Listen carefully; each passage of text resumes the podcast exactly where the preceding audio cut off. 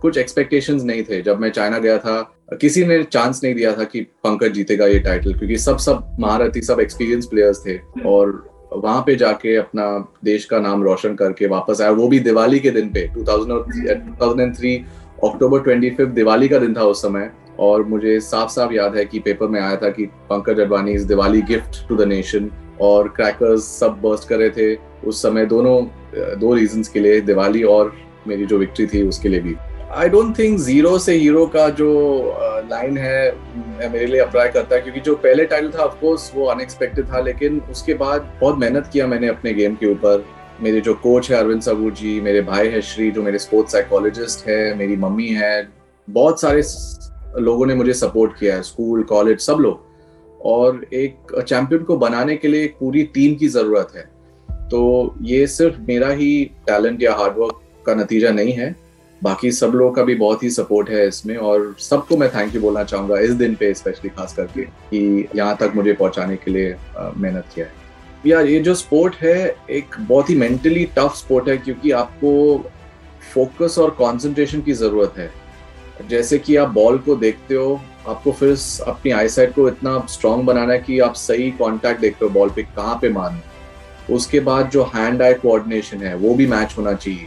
तो ये सब चीज़ें हम लोग को बहुत पहले से ही प्रिपेयर करना होता है मसल मेमोरी प्रिपेयर करना होता है प्रैक्टिस के थ्रू लेग्स को भी स्ट्रांग रखना पड़ता है तो बहुत ही सारा प्रेपरेशन होता है इसमें। और जब मैं इस गेम को शुरू किया था दस साल की उम्र में तो स्कूल में भी मेरा कॉन्सेंट्रेशन इम्प्रूव हुआ था। तो जो भी इस लो, इस गेम को खेलते हैं ना, जो स्नूकर में खेलते, चाहे सीरियसली हो प्रोफेशनली हो या नॉन प्रोफेशनली भी हो, उनका जो कॉन्सेंट्रेशन पावर है वो बहुत ही आगे और बहुत ही हाई है। जैसे हम यू नो मेरे जो करियर है 2000 में शुरू हुआ था तो इट्स बिन 20 इयर्स नाउ कितने सारे ट्रिप्स हुए हैं, कितने सारे चैंपियनशिप्स हुए हैं. इनिशियली जब मैंने इस गेम को खेला था तो सपोर्ट कम मिलता था. मेरी मम्मी को भी एफडी तोड़ना पड़ा मुझे इंग्लैंड भेजने के लिए. मेरे पापा गुजर गए थे छः साल की उम्र में, जब मैं सिर्फ़ छः साल का था. तो we had our share of hardships but I think जो दिल से जो आप चाहते हो ना, जब एक गेम मैंने जो ये गेम को शुरू किया था, मैं क्रिकेट भी खेल रहा था टेबल टेनिस बैडमिंटन सब कुछ।